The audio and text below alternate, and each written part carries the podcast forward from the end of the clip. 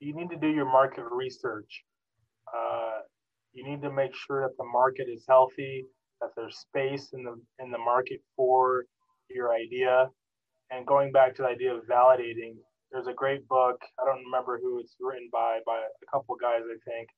it's called Nail It and Scale It. I think it's a, a book that was produced here in Utah, but the book Nail It and Scale It talks about doing um, short, easy uh, market tests to allow you to validate or invalidate the, the demand for your idea or product um, in the market.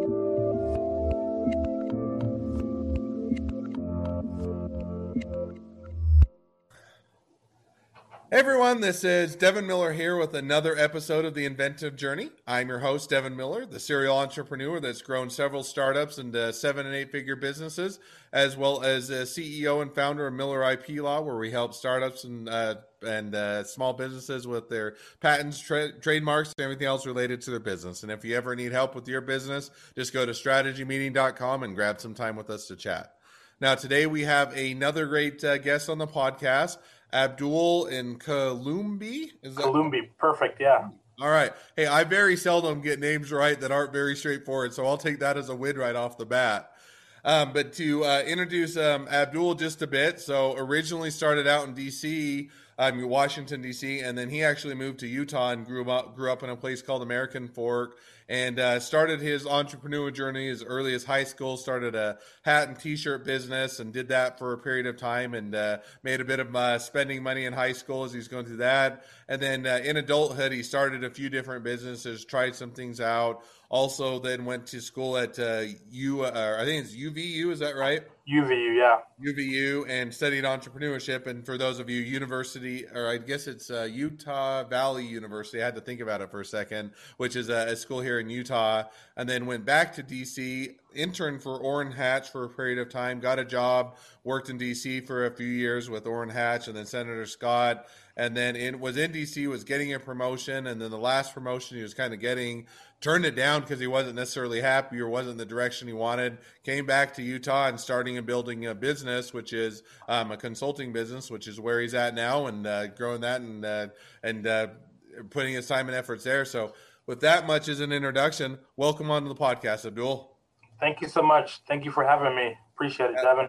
Absolutely. So I gave kind of that quick kind of run through a, a bit of your business and a, a, kind of your journey a bit, but take us back a, a big back a bit if I don't get tongue tied too much, but take us back a bit to kind of being in high school and starting out with your initial entrepreneur journey of the t-shirt and hat business. Well, I've always wanted to be an entrepreneur since maybe eight, nine, ten years old.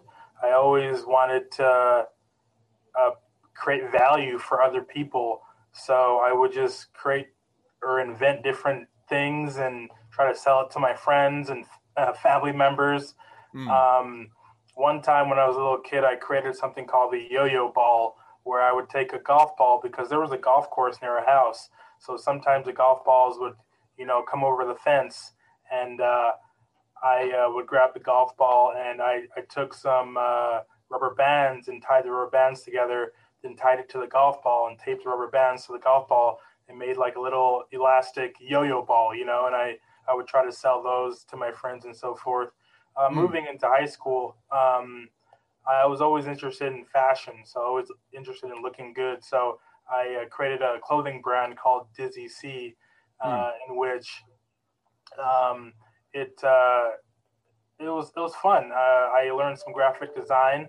I uh, created my own designs, and uh, that was that was fun. I made a little bit of money there, and um, that's sort of that's sort of my the, the high school phase of entrepreneurship. Um, I also had a in our high school. I actually had a uh, a graphic design company too, where I would do logos and things for other people. So that was fun. No, that and I think that's awesome. So, so now you do you did that in high school, starting even earlier. You did the entrepreneur thing, kind of did the yo-yo balls, got into high school, made a little bit more of a business, you know, sold the hats and the apparel for a bit of time, and then you graduating from high school, kind of, you know, after you as you're graduating, where did that take you next, or where did you go from there? After high school, I went on uh, an LDS mission uh, which is commonplace here in Utah. So I went to New York City for two years and uh, served uh, uh, for my church, and that was a great experience. And uh, um, the LDS mission was hard, uh, but it, one of the things it taught me was to uh, work hard. And we did a lot of street contacting in New York City, and I was able to learn how to just be fearless as far as like mm. uh, talking to people and trying to uh, basically sell them on uh, the message that we were sharing at the time, uh, which is the Christian message, you know. So mm. um, those are some good skills I learned. Um, also learned to deal with re- rejection well. Uh, being in New York City, it's hard to hard to sell religion. So um, hmm. uh, learn rejection, and I think that's a great part of uh, entrepreneurship. Um, is dealing with rejection, that discouragement, and picking yourself back up.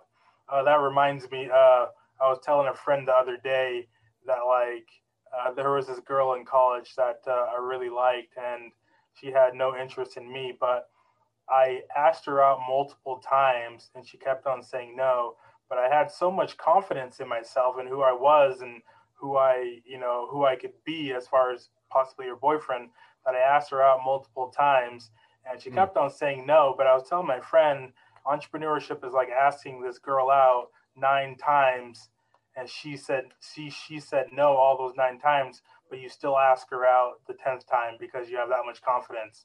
So I sort of equate entrepreneurship to that. So those are sort of sort of my post high school experiences and sort of the things I learned. Hmm. So now, so you, and so now you you kind of you first of all learn from high school, start out entrepreneur, you go on an LDS mission, further get some experience with you know selling people, so to speak, on things that they may not at least initially or know that they need, and then you come back from your mission. And is that when you went to UVU, or did you get back into business before going to UVU? Uh, I, I went to UVU. I went to UVU, and I had a I I took a little break from entrepreneurship for a couple years or so.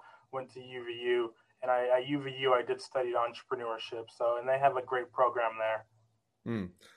So now, so you study entrepreneurship. You come out, you know, you have the a bit of the education, and you're saying, okay, what am I? You know, I've I've, I've been on a mission. I've I tried this out in high school. I always want to be an entrepreneur. Now, how did you get into deciding, you know, to go into DC and intern for Orrin Hatch and kind of take that route as opposed to something else for entrepreneur? Kind of what led you to that? Well, uh, and, um, in college, I was a president of a couple clubs uh, so I had I rubbed shoulders with a lot of the higher higher executives at UVU. So I was fortunate to be able to have an opportunity to intern in DC for Orrin Hatch because someone told me I should apply for the uh, internship and that I would be a good candidate for it. So hmm. that's what I that's what I did. Um, so I got the internship. Um, I went to DC for three months just during my last semester of college. Hmm. And uh, it was a great experience. Um, I loved my experience in politics so much that uh, uh, at the end of my internship, I walked into my chief of staff's office and I asked him for a job. And hmm. he gave me a job. So I didn't go home after my internship. I just stayed in DC and I worked another couple years or so, and I then went to after Senator Orrin Hatch retired. I uh, I went to work for um, Senator Tim Scott from South Carolina, so that was a great experience too. Hmm. no, and I think that sounds awesome. So, so you did that, you know, did the or internships and then what turned into a job for a period of time. So you're going through and you worked originally for you know uh Orrin Hatch and then you went and worked for Scott you know and that you know is it's kind of a, an aside but is that exciting? Is it you know is you know is it like on tv or you got all the fast pace and the politics? Is it as much it is or is it a bit more boring or kind of what is it to work as an intern and then on the hill at uh, dc with the, the various senators yeah, I mean, man, it, it is it is nuts. It is nuts. Mm. Um, it was it was a thrill. It was exciting. It was stressful. It was emotional. it was all the above. Uh, and not to get political, but the last four years have been, you know, challenging for the city of DC. Um, and I think that really affected just the, the environment and atmosphere of, uh, of, of Capitol Hill where I worked. Um, mm. But it was it was great. I learned so much, and uh, on the hill, you you typically have to be a Type A personality to to work there. You have to be super driven and super smart. And uh, I didn't think I was those things, but other people thought I was those things. So I was fortunate and blessed to be able to work there. No, and I think that's awesome. So now, and you had that opportunity. I think you know gained a lot of experience and a lot of kind of know-how, so to speak, and you know, get, and getting that. So now, what was the? And I think we chatted a little bit before uh, before the podcast. You know, you you kind of were up for a promotion. You were looking, you know, you're continuing to move up the chain, so to speak, and you had a decision that hey, I don't want to do this anymore. So kind of maybe share a little bit about how you decided that you were, you know, you were done with that phase of life and what uh, drove you to come back to Utah. Yeah, man, that was a real hard decision. I mean, I, I kept on getting promoted in Congress, and the last promotion I got, or I was offered at least, I I had to decline it because I just knew it wasn't going to make me happy. I thought going to DC and staying in DC that that would be my career trajectory. Uh, mm. That is politics. Uh, I was sure that I was going to be in politics and do that as a career, but I I was just reminded that when I was in DC uh, that I always wanted to be an entrepreneur, and that's that's what I want to do. I want to own my own business. Mm. Um, so I made the really hard decision to to quit uh, politics and quit Congress and move back to Utah. And I moved back with no job, with no money. I was just like, I'm going to take a sabbatical, and which was much needed. Um, and I'm going to come back to Utah. I'm going to start uh, a business or so. And you know, to be honest, like working in Congress, it's it's not an easy job to get. I mean, people are very envious of those positions, and you really have to know somebody to to get in. Many times, a lot of times, people people do multiple uh, internships, free internships, to just get their foot in the door in Congress. So I was really mm. fortunate to work work there, um, but I had to make the hard decision and just follow my heart. No, and I think you know that's always a hard thing. It's you know if you've been doing something for a while, you be, you start to you're being successful at it. People are wanting to promote you, and you're you know kind of working in that direction to finally make the decision. Okay, I'm just not happy, or this isn't the path I want to be, and I'm going to walk away from it. Is you know sounds easy on the you know to the outside. Oh, you just go follow what you love, but on the other hand, you put a lot of time and effort and doing or gaining experience and doing those things. And so now that you decide, okay not happy. I want to, you know, I'm, I'm going to leave this. I'm going to come back to Utah and build a business, you know, and took that sabbatical. Coming off of that sabbatical, how did you then kind of figure out what you were going to do or how you're going to do it or where you're going to put your time and effort? I didn't have very much direction, to be honest, Evan. Like, I didn't know what business I was going to build. I had no idea what I was going to do. I just knew I wanted to be an entrepreneur. So I just, mm. I meditated for many months. I've been back in Utah for 10 months or a little nine, or nine, ten months now. I meditated for many months trying to figure out what business I should do. Um, and it was really discouraging because I was like, a lot of times I was like, I shouldn't have moved back to Utah. I should just stay in DC because there was security in DC, you know, for me, and I was I was comfortable. Um, but moving back to Utah was such a risk mm. uh, that I, I felt that risk as I moved back here because I didn't know what I was going to do, and um, and I think it's challenging too, Devin, that uh, you know there is a lot of security in having a job, and you increase that insecurity when you're an entrepreneur uh, because you have to get leads, you have to you have to sell, you have to. I mean, entrepreneurship doesn't end at 5 p.m. You know, like a job does. Mm-hmm. So um, even now, um, sometimes I envy having a uh, having a job because it's it's it's really hard work. Entrepreneurship is. Yeah, as the old joke goes, you know, the best thing about being an entrepreneur is you get to choose what uh, 80 hours of the week you work. Yeah, and I exactly. think there's a lot of a lot of truth to it in the sense that, you know, there is, you know, a little bit of I don't know even necessarily security, but comfort in, hey, once I get my job done for the day, I can go home. I don't have to worry about things. I don't have to always have things weighing on my mind otherwise, you know, go down that route. And so, you know, it, it's one where it's it's there's a lot of perks and a lot of you know fun things about being an entrepreneur, but there is also that trade off. So now, as you've done that and you've kind of gone through the, um, you know, got figured out what you wanted to do, kind of started down your business, and I think it was you know business consulting and uh, and building that, and especially on kind of how to evaluate mo- emotional well being and that. Um, for you know people that are doing startups and small businesses and helping them out. How has it gone? Has it been great and taken off? Has it been bumpy on a hit of COVID skids, or kind of how has that gone? And kind of where do you see things going from here? Yeah, it's it's been challenging. It's been challenging just because uh, with consulting, uh, companies need to have a budget, you know, uh, for consulting because consulting isn't cheap, you know. So, um, so it's been challenging with COVID because uh, there's been a lot of layoffs and businesses have closed. So a lot of businesses are their budgets are thin.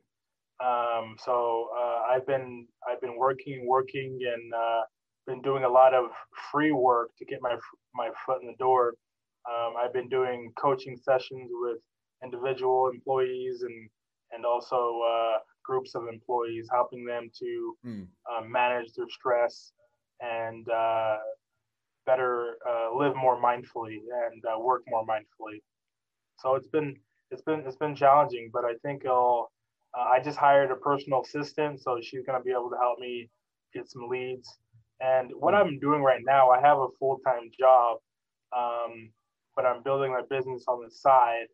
Um, uh, so I I just pay uh, a, a, personal assistant maybe around ten dollars an hour to make you know easy easy cold calls and things like that. And that's a real good way as an entrepreneur to uh, not stretch yourself out too thin. I was trying to do it all by myself um, for the first few weeks uh, my business that is and i just got burnt out. So um, just this week i hired a personal assistant to help me out so that, that should work out well for me.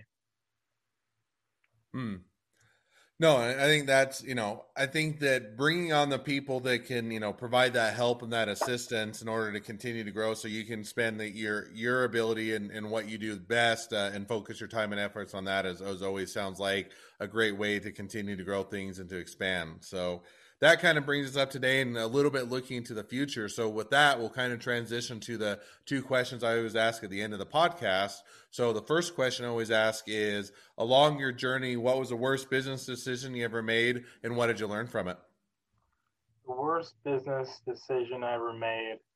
Um, probably my clothing company probably was uh,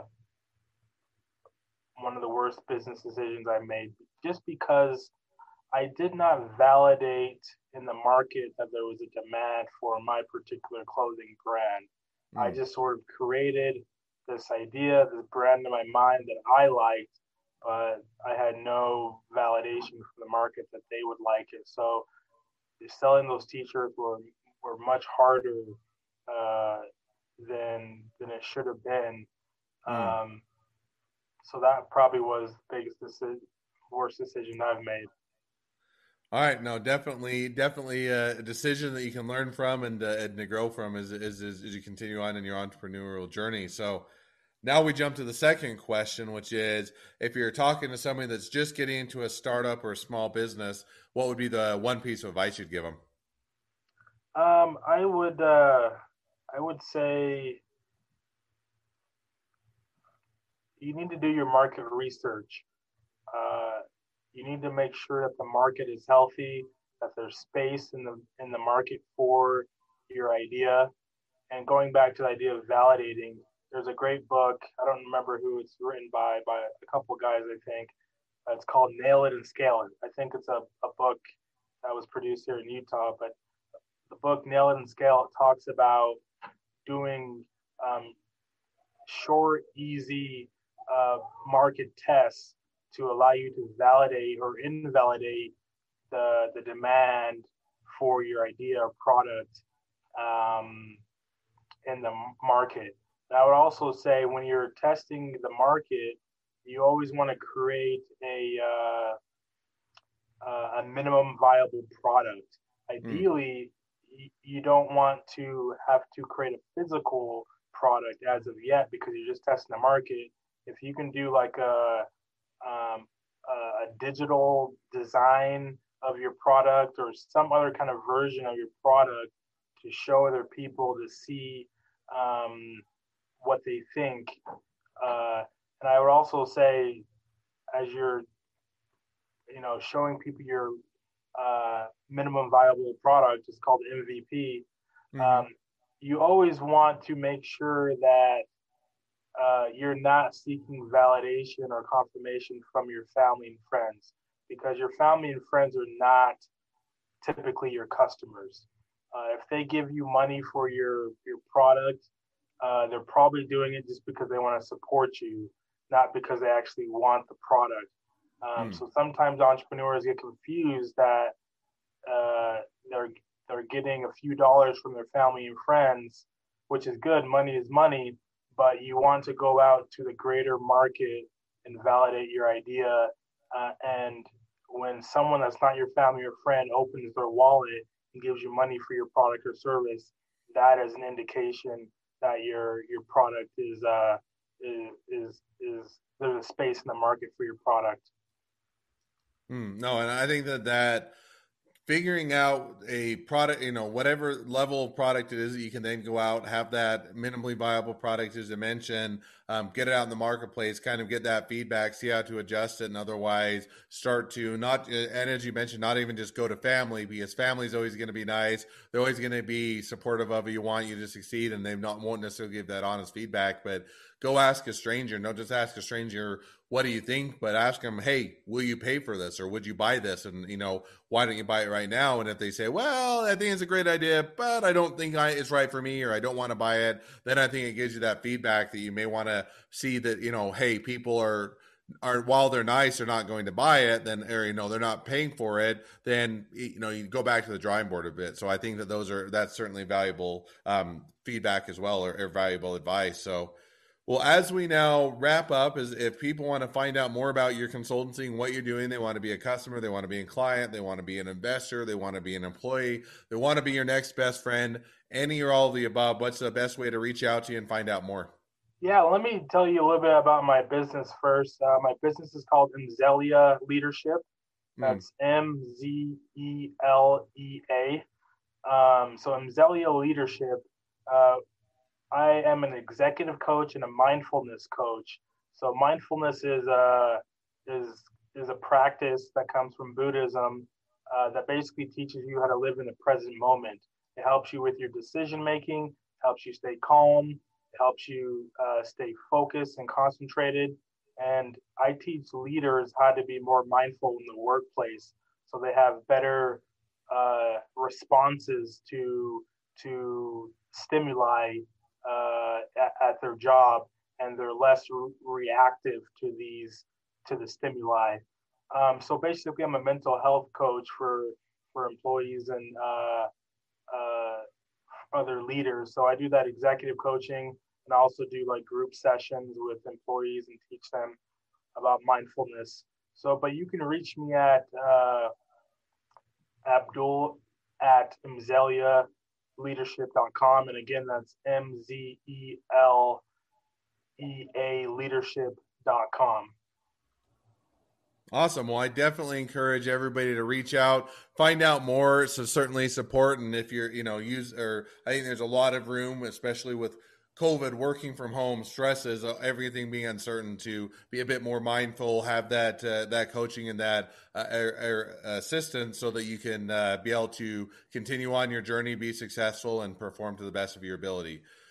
Well, as we wrap up, first of all, thank you, uh, Abdul, for again for coming on the podcast. It's been a pleasure. Now, for all of you listeners, if you have your own journey to tell, we'd love to have you on the podcast for you to share it. Just go to inventiveguest.com to apply to be on the show. And uh, if you're a listener, also one, make sure to click subscribe in your podcast listener so you get notifications as all of our awesome episodes come out. And two, leave us a review so new people can find about out about us as well. Last but not least, if you ever need help with your patents, trademarks, or anything else with your business, reach out to us at Miller IP Law. Um, just go to strategymeeting.com and we're always happy to help. Well, at, or thank you again, Abdul. It's been fun to have you on. It's been a pleasure and uh, wish the next leg of your journey even better than the last. All right. Thank you.